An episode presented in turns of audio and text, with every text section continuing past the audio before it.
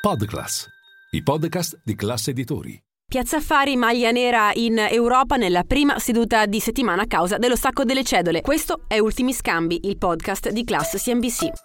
Linea mercati. In anteprima, con la redazione di Class CNBC, le notizie che muovono le borse internazionali.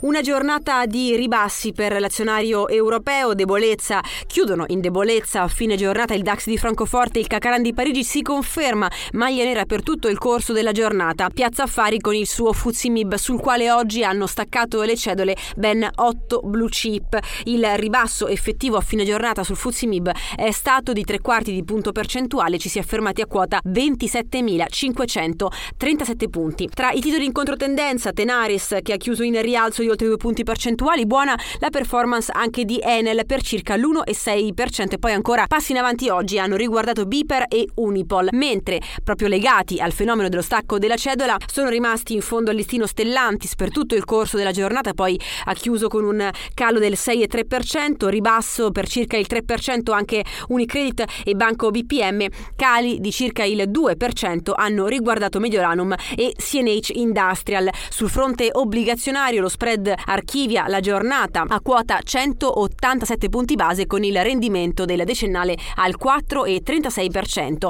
Rapida nota anche su Wall Street, una giornata attendista perché in settimana verranno comunicati i dati relativi alle trimestrali delle principali eh, big tech. Grande attesa, il mercato eh, si aspetta eh, grandi risultati da parte delle grandi quotate relative al settore tecnologico a partire da Microsoft e poi ancora Meta nella giornata di eh, mercoledì fino ad arrivare ai numeri di Apple che verranno comunicati il prossimo 4 di maggio.